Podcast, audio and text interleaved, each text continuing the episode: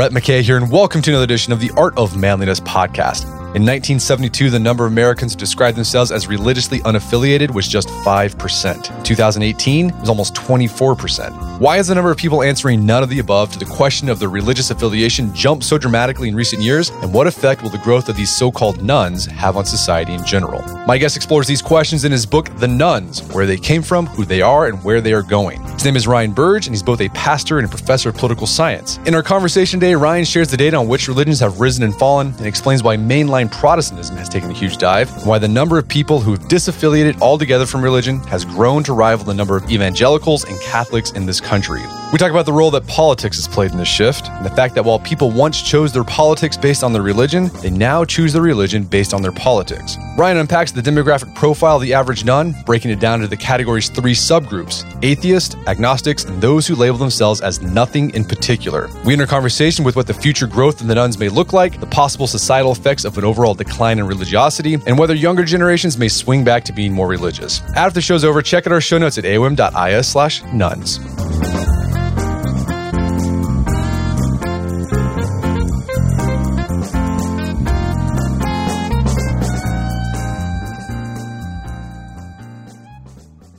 All right, Ryan Burge, welcome to the show. Thanks so much for having me. So you got a book called The Nones. That's N O N E S, not nuns like flying nun. Where they came from, who they are, and where they're going. This is about people who identify as not having a religion.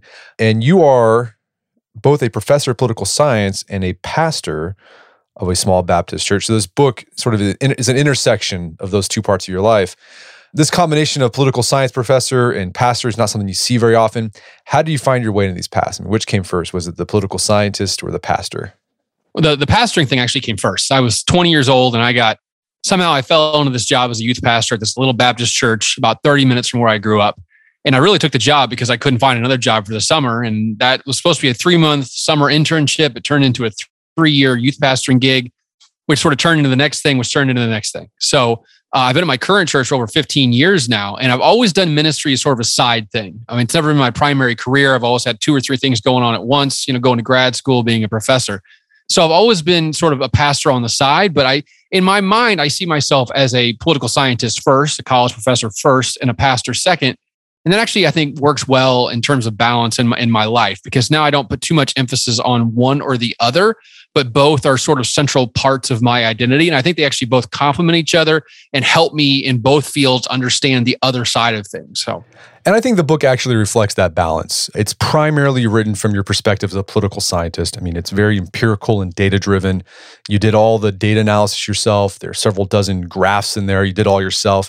And then just at the very end, you put on your pastor hat and offer some comments from that perspective too. But let's let's talk about the data you analyze because that's the, the main thrust of your book. And the big statistic to talk about is that the number of Americans who say they have no religion, that number was 5% in 1972. It jumped to 24% in 2018. But there's a lot of nuance to that number, a lot going on with that statistic. And to unpack that nuance, I think it would be useful to talk about how social scientists measure religiosity in the first place. Uh, so start there how do we know about the state of religion in America? I mean, are there certain surveys that we use that are sort of sort of like the gold standard in measuring religiosity? Yeah, that's there is one gold standard survey that exists. It's called the General Social Survey, called the GSS. You'll often see it shortened to. It's been going on since 1972, and it's been put together by the National Opinion Research Council, which is based out of the University of Chicago, and they get NSF grant from the United States government every year to run their survey. And what's great about the GSS is it's been done the same way using the same format since 1972. So it's really the only way that we have that exists today that we can track religion in a consistent way going back to the 1970s. And it uses a question about religious belonging. You know, what tradition do you find yourself in? What is your, actually, the question asks, what is your present religion, if any? And it gives you several different options Protestant, Catholic, other religion, or none is the first question you get asked. And so what's nice is if you ask the same question the same way, at least you have comparability year to year and decade to decade. A lot of times surveys change the way they ask questions over time and they can have huge implications for how people answer them. So when I say 5% to 23%, that's a pretty objective measure of how much the nones have grown. And by the way, they only went from 5% to 7% by 1990. And they've went from 7% to 23% from 1990 to 2018. So almost all the growth in the nones has happened in the last 30 years or so. And so let's talk about this idea of religiosity. So the survey only asks, which do you identify with? And so, you know, they'll give you different options, different religions, Catholic, evangelical, other religion, or none.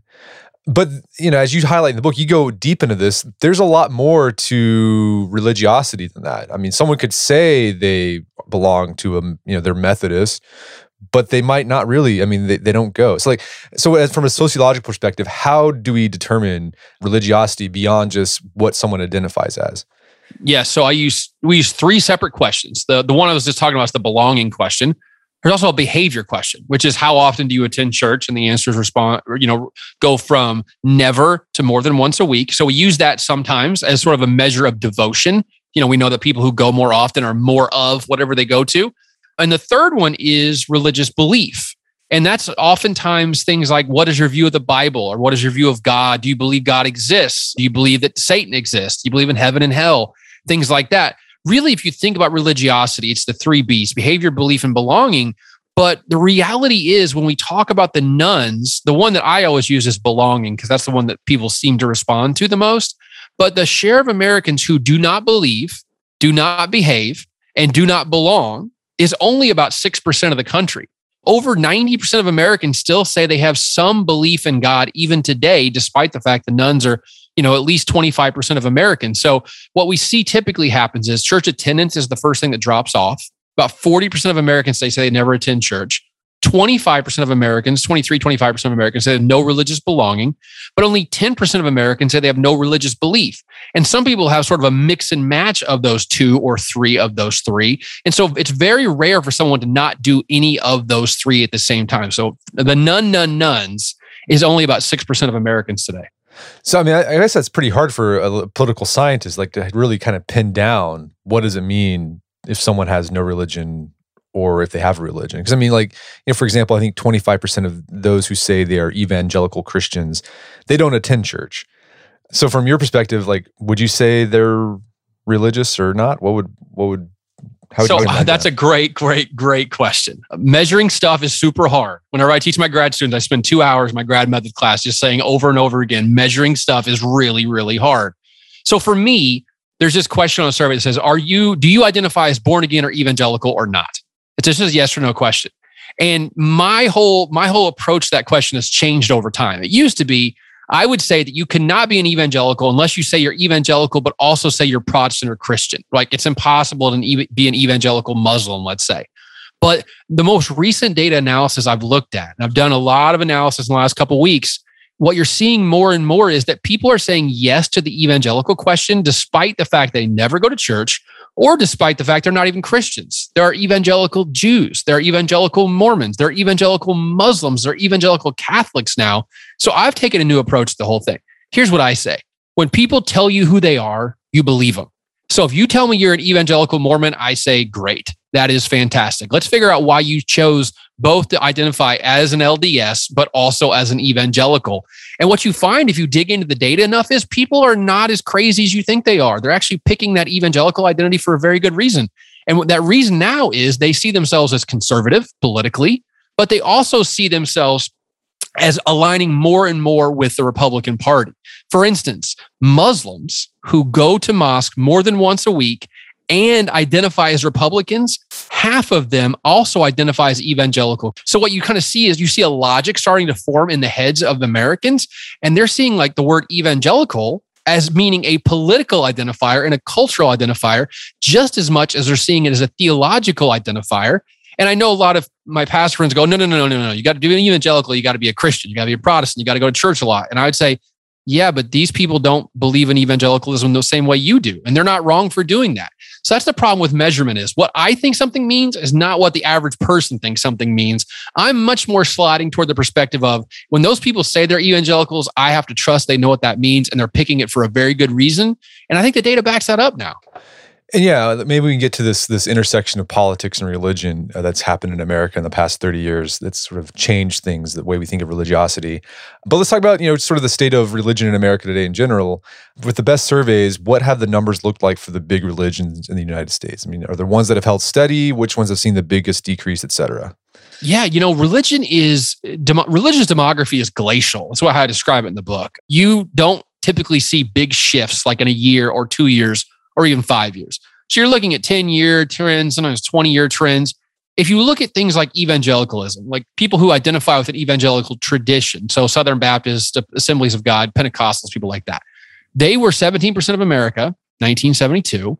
They jumped to 30% of America in 1993. And now they're down to about 23% of America. It's interesting when you I tell people that a lot of people applaud the fact they're declining from 1993, but they forget the fact they're actually up from 1972. There are more evangelicals in America today than there were 40 years ago. Catholics are very, very steady over the last 40 years, incredibly steady, never really going above 25% and never going below 20%, just sort of seesawing up and down around 22, 23, 24%. Now, the real decline you're seeing in American religion is a group that I call mainline Protestants. And those are people who are like United Methodists or Episcopalians or United Church of Christ. These are the kind of churches where they have female pastors, where they are open and affirming to LGBT people, where they're focused on things like social justice. They don't pound the pulpit and tell you you're going to hell. They're a little bit more moderate on social issues. In 1975, 30% of Americans were mainline Protestants. It was the largest religious tradition in America. Today, that share has dropped from 30% to 10% and is very likely going to go to 5% over the next decade because mainline Protestants are dying off very quickly because they're older. So that's really the big shift in American Christianity is black Protestants have held, held steady, evangelicals have held steady, Catholics have done just fine. Mainline Protestants have gone from 30% to 10%, while the nones, like we just talked about, have gone from 5% to 24%. So, you know, that's really what's happened is a lot of moderate Christians are no longer Christians anymore. They say they're nones on surveys, and that's led to the decline of mainline and the huge rise of the nones. Yeah, I think it's interesting that idea of mainline Protestantism going down. Because I remember when I was a kid in the 90s, you go to school and some kid would be like, oh, I'm Methodist, I'm Lutheran, I'm Baptist, I'm Episcopalian. I don't hear that anymore. It's like, well, I just go to this mega church and that's it. Yeah, it's it's I don't think we fully understand what that means for the future of America. Those institutions used to dominate America. I mean, in all facets of American life, the Methodists were very strong, the Episcopalians were very strong. And now all you've got is a lot of non denominational Protestant Christians. Back in 1972, only 5% of all Christians were non denominational, and now it's 25% and rising rapidly. It's the only tradition in American Christianity that's grown over the last 10 years. Baptists are down, Methodists are down, Episcopalians are down, Presbyterians are down. The only group that's grown are non denominational churches, and they are eating denominational Christianity. And they represent this entirely different way to do faith because they have no accountability. They have no organizational structure. A lot of them started with a guy in his basement, a couple of families, and grew to a megachurch a thousand or two thousand people who don't have a ton of accountability, a ton of history, a ton of connection. It's a radical rethinking of American Christianity. And again, we don't really fully understand what that means for American society at the same time. Why do you think people have you know left mainline Protestantism and maybe joined like a, a large megachurch or non-denominational megachurch? What do you think is going on there? Any insights? Man, that's that's that's like the that's the question that keeps me up at night because I'm a mainline Protestant. I'm a pastor in the American Baptist Church, and we were an offshoot of the Southern Baptist Church, and we split over the issue of slavery in 1860s, right before the Civil War. So, you know, my tradition is declining very rapidly. The church that I'm a part of had 300 members in the 1960s had 50 when I took over in 2006, and now we had 10 last Sunday. So, you know, we are part of this mainline decline. I think it was a lot of things. I think a big part of it was evangelicals got really popular in the 1990s and a lot of you know my parents generation let's say became evangelicals because it was the thing to do and it leads to this perpetual cycle of the fewer people go the fewer people go right so it goes down and spirals downward and downward and now, if you look at the main line, they are in serious trouble. For instance, the Episcopal Church, which used to be one of those powerful churches in America, only have about half a million people who come to church every Sunday. Half a million people in a nation of 330 million Americans. I mean, they're going to they're going to go away in the next 20 years. So I think that what happened was those churches got older, they got grayer. And because of that, young families don't want to join a church with a bunch of 60 and 70 year old people. When they have kids, they want their kids to play with other kids. There were no kids there. So I think it sort of fed on itself and perpetuated on itself. And once you get to a certain point, it's almost impossible to turn, turn a church around because you just don't have a whole lot to offer when the church down the road has three youth pastors in a gymnasium in a beautiful sanctuary with lights and sounds and smells. And your kids want to go to that because all their friends go to that. So I think all those things together led to the death of the main line. And I really do think American Christianity and American society, by the way, is worse when you only have one flavor of Protestant Christianity left in this country. Yeah, the, I think we do underestimate the power of sociability when it comes to people's religious affiliations. I remember if you can go further back, I know there weren't surveys done about religiosity in the 40s and 50s, but from what I understand, after World War II, that's when the mainline Protestant denominations saw this huge uptick. And it is sort of like, it was like what you were supposed to do. Like that's sort of like you had to join a church. And so people came became mainline Protestants that's what everyone else was doing. Absolutely. People, people came back from the war and said, well, I need to put down roots in my community. And you know what? The Methodists are nice. They're fine. They don't yell at me. They're, they want to do soup kitchens and clothes closets and food pantries and help the community. And I can deal with the theology piece of it because I believe in Jesus, but I don't know about Jonah and the whale and Noah and the flood and all those kind of things. And those churches preach that kind of a softer gospel. And a lot of people found that you know, very, very appealing. The other thing about the mainline is they're very hierarchical. Like the United Methodist Church, they pick who your pastor is at your church. You don't do that at the individual level. So it's very, very top down, not bottom up. But think of the kind of Christianity that's surviving right now. Non denominationals are a radical democratization of religious hierarchy. It's all bottom up. There's no top down anymore. The top down churches are dying, and the bottom up churches are succeeding wildly now because they don't have that structure. There are no gatekeepers anymore. So anybody can get a pulpit, get a microphone, get a field somewhere and start preaching. And all of a sudden they have a church in two or three years. You can't do, as a United Methodist, you have to go to college to be a preacher. You know, you have to have a degree and a certification, all those things. It seems like that whole entire structure has sort of fallen by the wayside. And now it's, well, anyone can get a microphone, anyone can lead a church. And it just changes what, how we think about Christianity and religion in general. So we talked about Christianity, Christian denominations. What's the state of like Judaism and Islam? What's their growth yeah. line? Yeah, those are those denominations, those traditions are really, really hard to find on surveys.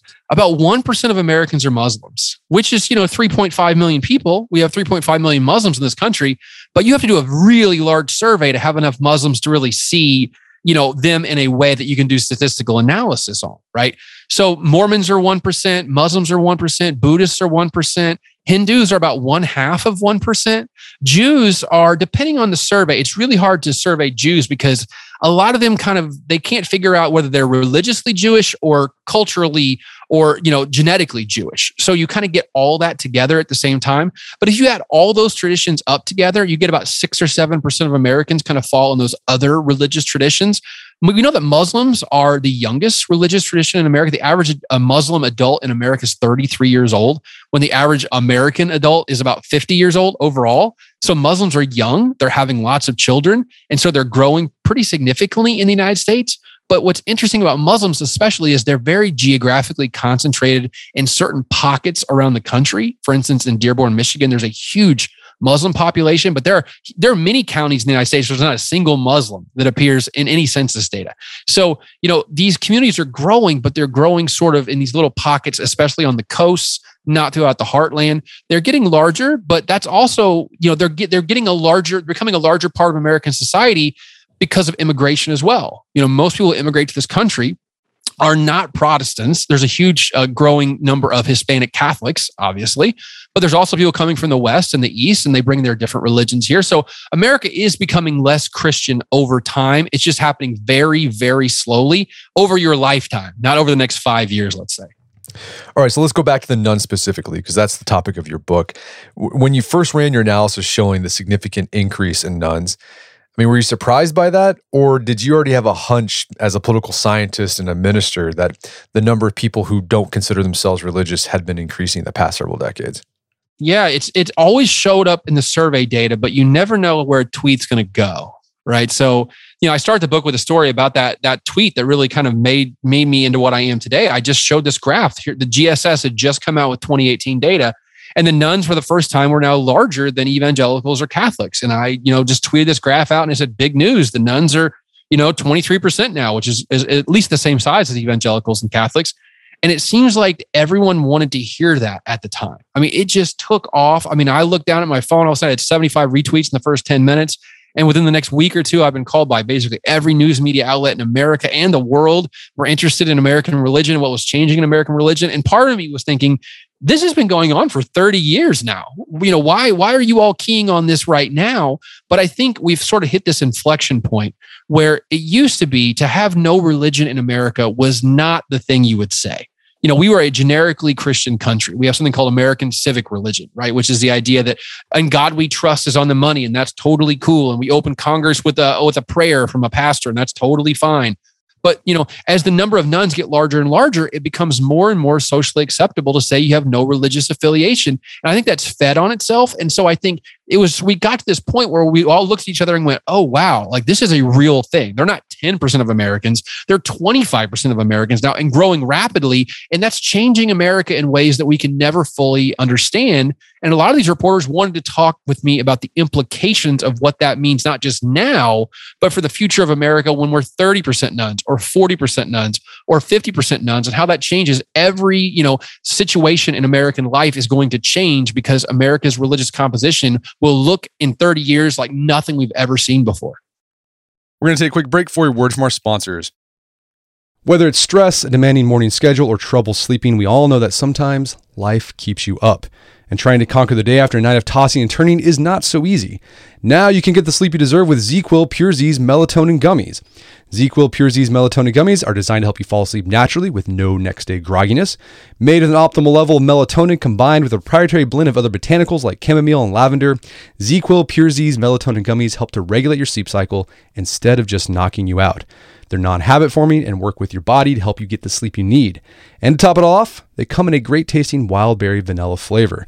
So I've been using ZzzQuil Pure Z's melatonin gummies for the past month now. Really have enjoyed it. I've used melatonin in the past to help me fall asleep when I've had trouble falling asleep. I like the Pure Z's melatonin gummies because well, it comes in a gummy format, and who does not like gummies? The botanical blend helps you feel nice and relaxed, drift off to sleep, and the next day, don't feel groggy. Check out ZzzQuil Pure Z's melatonin gummies and the full line of Pure Z sleep aids to start sleeping soundly today. And now back to the show. Okay, so the number of nones has is increased about the same as Catholics or evangelical Christians. So the question I'm sure people ask you is like, why? What's going on? What what is causing people to disaffiliate with a religion? So when they're asked, "Are you what religion do you belong to?" They're going to say none. Like what what do you, what are what's the cause? Have you figured it out? I wish I could give it like a bumper sticker reason. And uh, you know, in the book, I try to I lay out a whole chapter where I give sort of eight different reasons, potential reasons, and I could probably add eight more reasons on top of that that I thought about in the last couple years about why there's so many nones. But I'll I think the first one, I think this is really the overriding one that a lot of people have not really thought about because they haven't read, you know, 1800s social science, which is this idea called secularization. Max Weber, who's this really famous German sociologist, basically argued that as society becomes more educationally advanced and has higher levels of income, they're going to naturally become less religious. And he actually had a term for this. He called it demagication. He said that the world, you know, three or 400 years ago was all magic. It didn't make any sense at all. Like, why did it rain? Why was there an earthquake? Why was there a flood? Why did my crops not grow? Everything seemed magical. We didn't really understand cause and effect or geography or geology or climatology or anything else. So everything just sort of seemed like it was spiritual. And then science comes in and sort of says, well, here's why it's raining or not raining. And here's why your crops die or don't die. Or here's why you died of that disease. It's called viruses and bacteria, not because of God's trying to smite you or something like that. So what Weber said was, the more we learn about the world, the less we need God. So he, you know, this this is called secularization theory. And you know, he was really he was proved right by what happened in Western Europe. If you look at Western European countries, places like Italy, France, Germany, Spain, Portugal, those countries are almost entirely irreligious now. We're talking about 10, 15% of those folks go to church at least once a week. I mean, very, very few religious people in those countries anymore. And it was sort of inevitable in my mind that what happened in Europe was going to come across the ocean and wash across American shores. We just didn't know how long it was going to take. And in our case, it took probably about 40 years for re- the waves really starting to crest across America in the early 1990s. And so we were bound to be secularized. It just took longer and went slower than a lot of people anticipated. And I don't think we're done yet. Secularizing, I don't think we're ever going to get to the level of Europe where, you know, 80, 90% of those people are not religious, but we're definitely going to look a lot more like Europe in the next 30 years than we did in the last 30 years. And what role do you think politics has played in the decline in religion? It's it's hard to mistake the fact that 40% of people who identify as very liberal also identify as religiously unaffiliated it's only 10% of people who are, who are very conservative. So 40% of very liberals are nones, only 10% of very conservatives are nones. I think what's happened is that we have forced people to sort themselves into all kinds of camps. And we say you can't, you have to have a congruent identity. So, for instance, it's really hard today to be an evangelical and a Democrat when 80% of evangelicals voted for Donald Trump. Um, it's very, very hard, on the other hand, to be a conservative, politically conservative atheist because 85% of atheists voted for Joe Biden in 2020. So what's happened is people have felt like they need to align all facets of their personality, their religiosity, their political views, their cultural views, even where they live. They want everything to line up in such a way that it's all, you know, congruent with each other. And so, and there's actually been some political science work on this is we're seeing more and more people are picking their religion based on their politics much more than they're picking their politics based on religion, which is really mind blowing because for like the last 50 years in social science, we always assumed that religion was the first cause. It was the first lens that we looked at the world through, and politics was sort of downstream of that. But there's been a lot of evidence in the last five years that says it's the opposite that everything, that politics is the way we look at everything in the world, including what kind of church we go to. Evangelicals have benefited from that because they brought in a lot of conservatives. But mainline Protestants have been hurt by this because they're not so politically cohesive. There's a lot of Republicans and Democrats in those churches. So people are sorting themselves out and the main line were sort of the casualty of all that. That is interesting that there's these findings that people are choosing the religion based on their politics. That seems like the tail wagging the dog. I mean, you think, uh, you know, it's the spiritual would help you decide your earthly, but it seems like the earthly is helping people decide their spiritual. And you know what? I had a pastor tell me one time, he goes, listen, I get him for 30 minutes every Sunday, if I'm lucky. You know, if they pay attention to me, they go home and watch Fox News or CNN for six hours a day, seven days a week. I can't compete with that. You know, so where are they getting the gospel more from? Where are they getting, you know, religious ideas more from? Probably the TV than me. And so, you know what a lot of pastors have done, interestingly enough, because of this polarization, is they stop talking about politics in the pulpit entirely because they don't want to turn off anybody in the congregation. So when you leave that void in people's lives, they're going to fill it in some other way. Like, how should I think about abortion or immigration or gay marriage or, you know, what a DACA or whatever it is? They're going to listen to somebody. And pastors sort of gave that away over the last 30 years. And now the people who talk to them are people like Anderson Cooper and Tucker Carlson and Sean Hannity and people like that. So they're getting it from somewhere else. It's not from the pulpit, it's from the TV each and every night. All right. So secularization, uh, is one theory of the decrease in religious affiliation. Politics in America has, has played a role. You also talk about this idea of social desirability bias. What is social desirability bias, and what influence do you think it has had on religion surveys? Yeah, so social desirability bias is really a fancy way of saying that people lie on surveys. We know this, we've known this forever that people are really, really prone to lying about certain things in their life. Questions about things like sexuality. Do you masturbate? Have you ever cheated on your partner? How many sexual partners have you had? Do you do drugs? What kind of drugs do you do? Have you ever stolen, lied, cheated, stealed? All those kind of questions are you racist? Are you sexist? Those kind of questions, you never get the right answers. You all, always get the, the answer that people want you to hear, not the real answer. And we know that when it comes to religion, that social desirability bias is a huge problem because people want to seem more religious than they actually are. I talk about in the book about this, this county in Ohio, Ash, Ashtabula County, Ohio. It's a, this little rural county in in the middle of the state. And this survey team sent a survey out to about a thousand people living in that county, ask them how often they went to church. About 37% of respondents said they went to church every Sunday. So they checked. They went around to every church in the county every weekend and they counted cars in the parking lot or they asked the pastor, they called him up and said, How many people do you have in church last Sunday? They tabulated all that and they figured out the share of people in that county who went to church every Sunday was about 20%, not 37%. So half the people who say they go to church every Sunday lie about it on surveys. And so what that means for us though is as it's become less and less taboo to be a none in the 21st century, we actually might be seeing the real answer to the religion question, not the socially desirable answer. And so there's a real possibility, and we'll never be able to figure this out with any certainty, but there's a real possibility that we've never really been that religious. It's just people lied on surveys a lot in the 1970s and 80s to overinflate their own religiosity when really they never went to church. But today they're giving us the real answer or a, a, an answer that's closer to real and honest. So we're actually seeing the real numbers today, not the overinflated numbers we saw 30 or 40 years ago. Yeah, I think that's an interesting point that maybe Americans have been less religious for a long time, and now we're just knowing because people are just being honest with the surveys. And I, I, think I've read you know, history books about the history of you know Christianity in America, where they talk about where they they actually look at like church rolls, and you look at the number of people on a church roll compared to the number of the population and it, like the number of people on a church roll is like a it's like it's like 20 to 30 percent of the actual population of a, a, colony or an early state. So i mean it, it's probably been smaller than we the actual religiosity has been you know probably in the same range for a really long time. I, I would I think I think generally we were never as religious as certain people think we were, but I think we're less religious today than we were 30 or 40 years ago. But I don't think that number is as big as we think it is. But again, it's it, we'll never be able to figure out this question with any certainty, which is really, you know, obviously troublesome for me, but it's also problematic for social science because we can't say, are we more religious today than we were 50 years ago with any sort of empirical data? It's it's maddening. Yeah. Uh, so let's talk about the demographics of nones. Like, what do they look like? Are they more or less educated than average? More or less income? Male, female breakdown? Kind of give us a thumbnail sketch of a of a none? Oh, man, they're all over, they're everywhere, and they're everyone. I think that if anything comes out of the book, I hope people realize that it's not the, the trope that we have in our heads. It's always like a, a white male philosophy professor who makes a bunch of money and has a PhD. Um, that is that is not the nones anymore. Now, the other thing in the book that I think is really, really important is I break the nones down into three distinct categories, right? Atheists, agnostics, nothing in particular. Atheists are 6% of the population. They have very high levels of education. Almost half of them have a four year college degree, which is insane because only about 30% of Americans have a four year college degree. So, very, very highly educated. They have incomes that are much higher than national average. About 47% of atheists are white men, which is obviously a disproportionate amount. 60% of all atheists are males.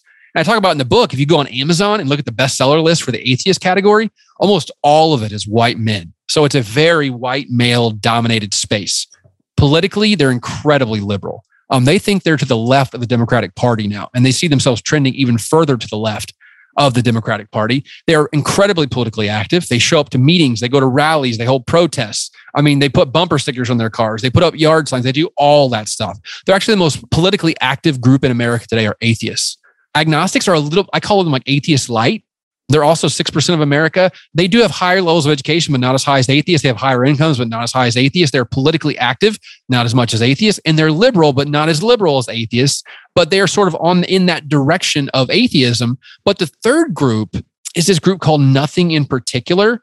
And I think this is the group that sort of goes understudied, underconsidered, and underthought about. About 22% of Americans today identify as nothing in particular, which is about the same size as evangelicals.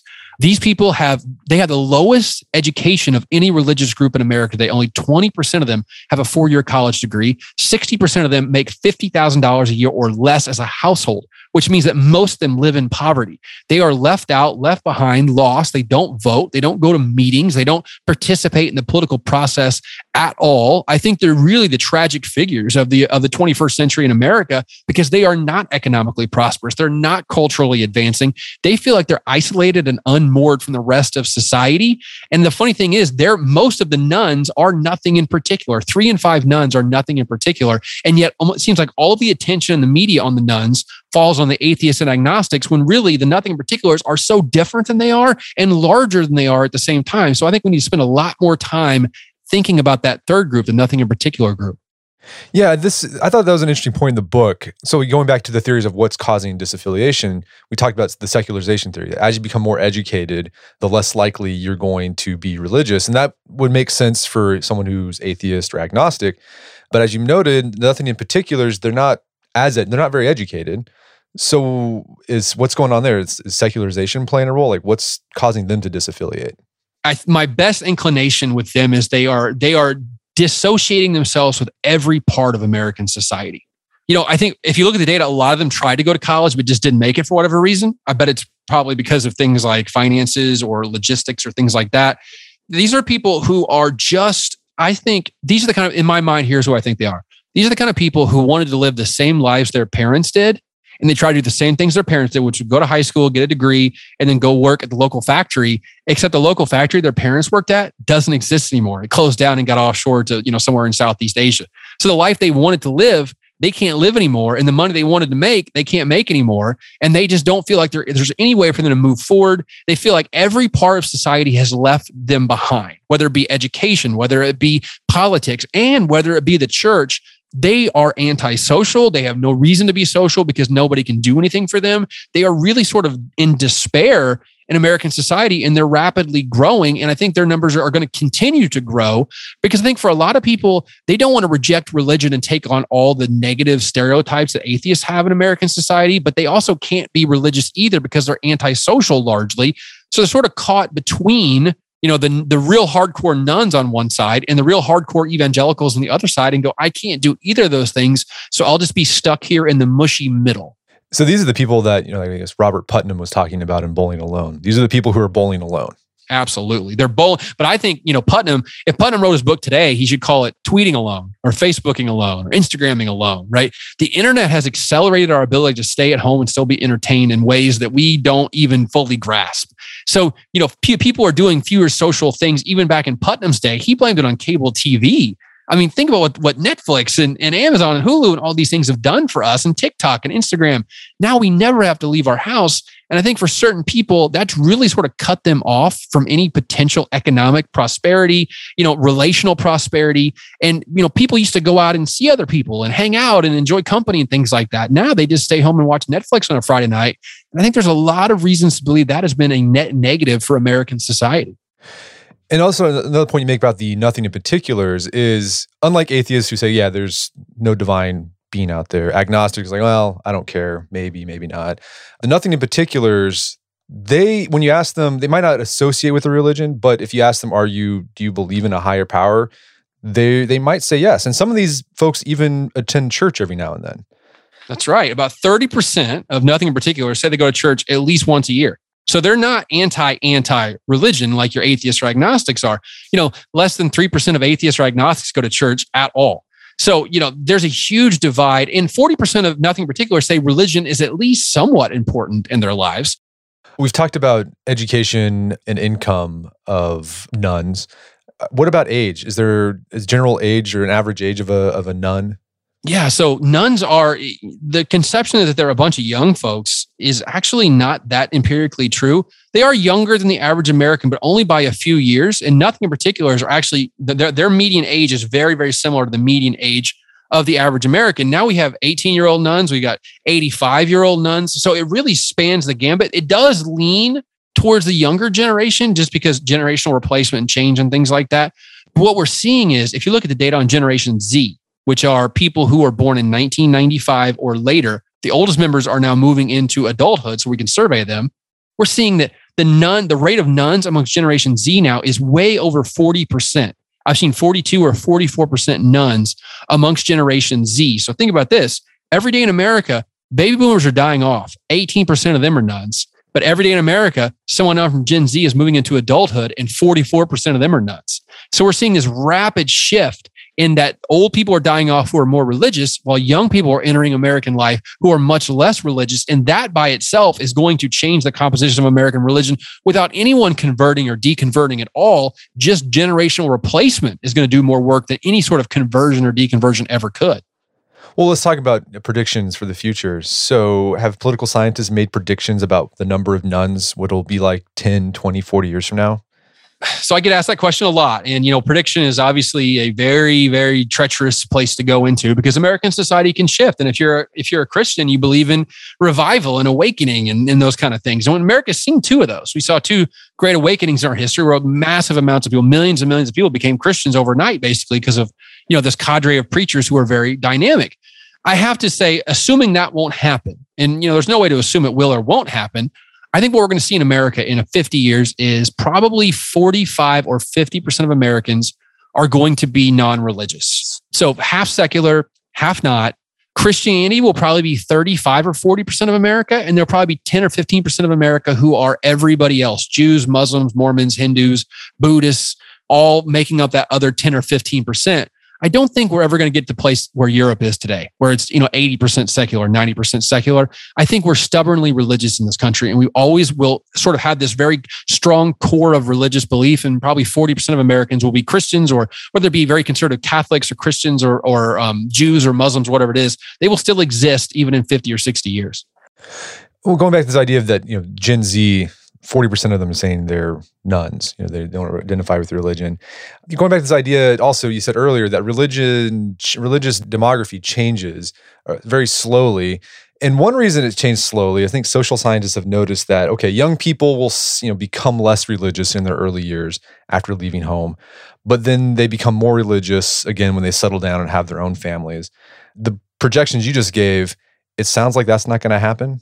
Yeah, there used to be this model called the life cycle model. And it said that when you were a, a kid, you know, under the age of 18, you were fairly religious because your kid, your parents took you to church and you did youth group and church camp and all that kind of good stuff.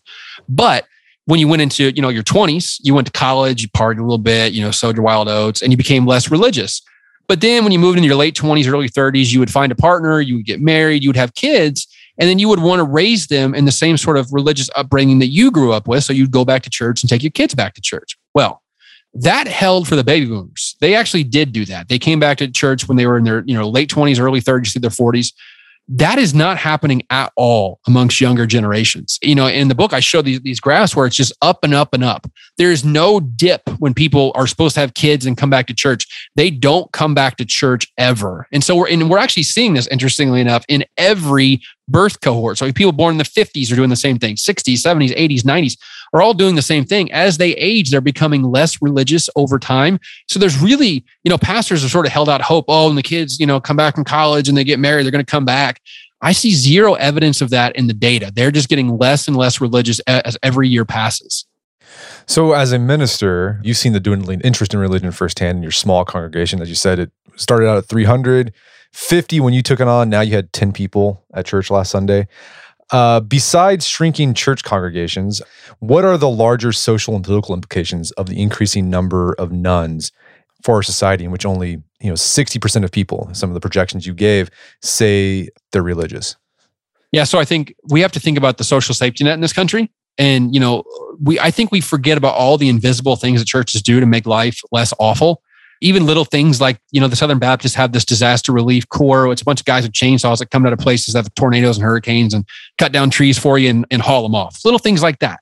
Things, you know, like my church, for instance, I packed 210 brown bags this morning to deliver to kids over the weekend in our school district because our poverty rate's 85%. So they have food to eat over the weekends because a lot of those kids just frankly starve in our community. So little churches do little things like this all the time to make life, life less awful. So where are we going to fill those gaps in from? I am I I would love if the atheists would come together and create social service organizations that would help on a large scale. I think that would be the most amazing thing ever, but I have I don't see a whole lot of evidence of that working right now. So I don't know who's going to fill in the social service gap, but also just from a political science perspective, church used to be this place where you would sit with people who have a different political view than you do, but you still love them and trust them and care for them as part of your family because they're part of your church family. So, you know, in the 1970s and 80s, even in evangelical churches, the number of Republicans, the number of Democrats was almost exactly equal, even in the 1980s. So you would sit next to people who had completely different views than you did and voted for completely different candidates, but you still saw them as human beings. You didn't demonize them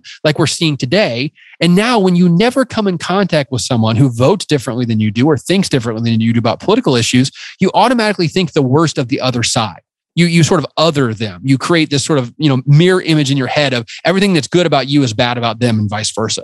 So what that does is creates these larger divides in American society between Republicans and Democrats. Churches used to be what, what we call bridge building institutions. They built bridges from your world to their world. The people from the other side of the political aisle there are not many bridge building institutions in America anymore. And I think we're all going to be worse for it. And polarization is only going to get worse for it. And we really are going to feel more and more like we're living on two separate planets when Democrats talk about something versus Republicans because we don't even talk to each other anymore.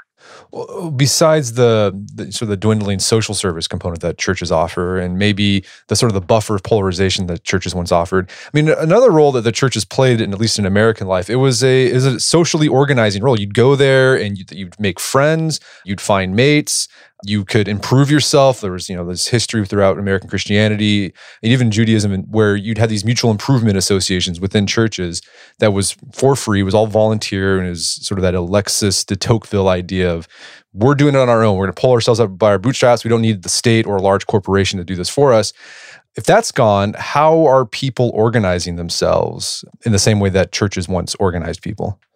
They aren't. I think that's the long and the short of it. I mean, I, think there's some online organization that goes on, but I think that the evidence is overwhelmingly in one direction, which is that online interactions are not as good as in-person interactions, whether it comes to friendship or community building or social trust or social capital. We're not seeing those being replaced by anything else. And by the way, churches used to be really good about training people about how to run meetings and how to fundraise and how to organize an event, let's say. They used to learn those skills in church, then use them in the community to, you know, fundraise for a candidate or fundraise for something good in the community to help someone who got cancer, let's say. So these civic skill building exercises that churches used to teach are sort of falling by the wayside now, and nothing is stepping in to take over. I'll give you a good example. So there, there's this atheist movement for a while called Sunday Assembly, where it would be a bunch of atheists coming together on Sunday and basically having their form of church, where they would sing like pop songs and they would hear like some sort of like inspirational message from a speaker. But most Sunday assemblies failed and the reason they failed was because they felt bad asking for money because a lot of atheists are very skeptical of anyone asking them for money, even if it seems quasi or pseudo religious. So most of them closed down because they couldn't pay the bills. So, you know, these other organizations are trying to do what church did, but for whatever reason can't replicate the social aspect, the political aspect, the cultural aspect that churches do. And I just don't see anything in American society that comes close to replicating what happens in, in, in church every Sunday across America. Yeah, I mean, I think something I've heard you bring up in another podcast is like you know, this hypothetical, like what will society look like when it's nones for three generations back? So like grandparents were nones, their kids were nones, and their kids, those kids were nones. Like the kids of those kids were nones. It's gonna. I think there's actually to be a swing back the other direction, and the, the reason I say that is because we know that young people always want to rebel against whatever their parents are up to. And for you know, generations, their parents have been up to Christianity largely in America. So they want to rebel against that and become a none. But isn't the most rebellious thing to be religious when your parents aren't in some weird way i do think we're going to see sort of a resurgence i don't i don't think it's going to like bring christianity back to where it was 30 years ago or whatever i think that's that's overshooting the mark but i do think there's going to be the sort of counterculture thing that happens when you're second or third generation none and you're going to look around and go you know what? I kind of like the idea of being religious. I kind of like the feeling of being spiritual. I want to think the world is bigger than me and i want to be part of something bigger than myself and i want to think there's something beyond all these things. I do think that some people, for whatever reason, are wired towards spiritual things and they're going to drift their way back into church, even though their parents never really got them in church in the first place. They're going to seek it out on their own because they're going to want that spiritual void being filled somehow. So I do think there's going to be sort of a, a, backlash against the nones. I don't know how large it's going to be. I know I don't know when it's going to happen, but I do think it's a very real possibility in the next 20 or 30 years we're going to see first generation Christians again. Well, this is that that goes kind of related to that Strauss Howe generational theory, right? There's like a, in America, there's sort of this cycle of generations that happen. There's a lot of swinging from back and forth, like one generation's rebelling against the other generation, the previous generation. So you're saying that could happen, maybe? Yeah, we do see that religion waxes and wanes in different places in America. You know, uh, over the last two or three hundred years, we see that. We don't see that in the last fifty years as much. We see only one direction. But there's plenty of reasons to believe that Americans are not just going to become not spiritual at all in 50 years. And for a lot of them, we're already seeing this, by the way. We're already seeing people fill up their spiritual void by things like tarot cards and astrology and palm reading and crystals and healing and all those kind of things. So people are always going to be spiritual. How they express that really depends on what these institutions do in response to the changing religious landscape in America today. Yeah, I think that's going to be the. I think people will always be religious. It's yeah, I think it's on an institutional level. Will it be like it was in the 1950s or 60s? And that's yeah, that's the key though. Is use the right word, institution. I think people become anti-institutional in America, and I do wonder if that's going to come to an end though, and we're going to start believing in institutions more and more because we realize without them, we get the current political and religious landscape of America, where it's a bunch of people who got famous online for saying odd things and how bad that is for American democracy institutions, I've changed my mind on a lot of this stuff. I think institutions are actually good. I think gatekeepers are actually good. Uh, we got to keep the crazy down in this country because the internet's basically given the, the crazy people a megaphone. And we've seen what that's done to us in the last 10 years. Yeah, that's one one of the things predictions that the Strauss Howe generational theory makes is that we're due to like a, a, resurgence in institution building. Supposedly, we'll see if it if it shakes out. As I say about you know about prophets, you've studied like most prophets get killed. So I, I do not see myself as a prophet, but I will say I think that institutions are going to make a comeback because to go back to the Episcopal Church, they have no people. They have one point. They're they take in 1.5 billion dollars a year, and their endowments like around 10 billion dollars. They got money. They just need the people to show up. And a resurgent group of young people wanted to become Episcopalian. I'm sure they would roll out the red carpet for them. So there's a possibility there. It's just how do we get there? I have no idea. Well, Ryan, this has been an interesting conversation. Where can people go to learn more about the book and your work? You can go to I'm, I'm big on twitter. I post graphs every day at ryan burge r-y-a-n-b-u-r-g-e ryanburge.net is my website my first book the nones where they came from who they are where they're going is on amazon.com right now. And i have a new book coming out next march march of 2022 it is called 20 myths about religion and politics in america. And you can pre-order on amazon right now. All right. Well ryan burge thanks for your time. It's been a pleasure. Thank you man. I appreciate it my guest today was Ryan Burge. He's the author of the book The Nones, Where They Came From, Who They Are, and Where They Are Going. It's available on Amazon.com and bookstores everywhere. You can check out our show notes at aom.is slash nones, where you can find links to resources. We delve deeper into this topic.